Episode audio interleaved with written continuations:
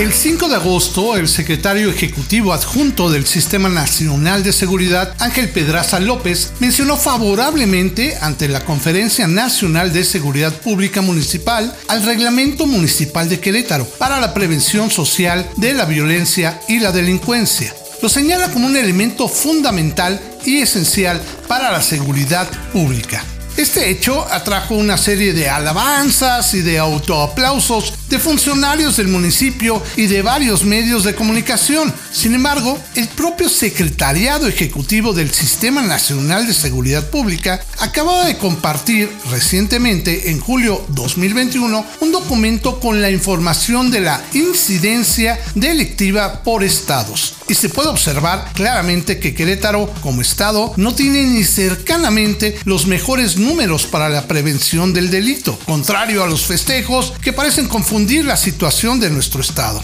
En junio se registraron 4.612 delitos y en comparación con los estados menos delictivos de este mes, Tlaxcala tuvo 383, Nayarit 462 y Yucatán 567 delitos. Y comparándolo con estados donde se conoce la alta criminalidad, tenemos a Morelos con 3.625 y Michoacán con 4.003 delitos en junio. Con este comparativo es fácil entender que tenemos un índice delictivo alto. Dentro del mismo reporte se señala Querétaro con el promedio más alto de mujeres víctimas de lesiones dolosas de toda la República Mexicana entre los meses de enero a junio de 2021. Del primero al 8 de agosto, noticias en el estado como el asalto a mano armada de una bodega en la colonia Las Rosas, el asesinato de dos hermanos en el Fiesta Charra, dos mujeres baleadas en Loma Bonita, dos mujeres que en Loma Satélite recibieron más de 10 balazos, además tiroteos en el Marqués o los menores asesinados en la estancia, límite entre Querétaro y Guanajuato, así como el asesinato de un queretano en la Paseo El Grande, nos dejan una reflexión de que el índice delictivo en Querétaro y sus alrededores dejan miedo e inseguridad a los habitantes de la zona metropolitana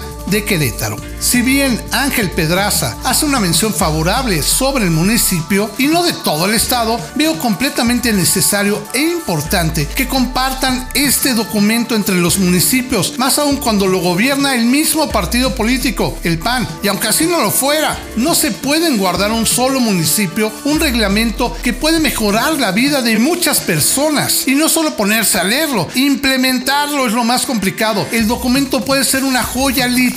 pero aplicarlo debería ser la labor más importante y prioritaria. Si bien el municipio de Querétaro está siendo galardonado por el INAFED, el CAPEM y hasta la Escoba de Platino, en materia de seguridad el premio existiría solo si se tuviera cero delincuencia, por lo que no estamos cerca de ser los mejores, solo estaremos cerca de ser los menos peores.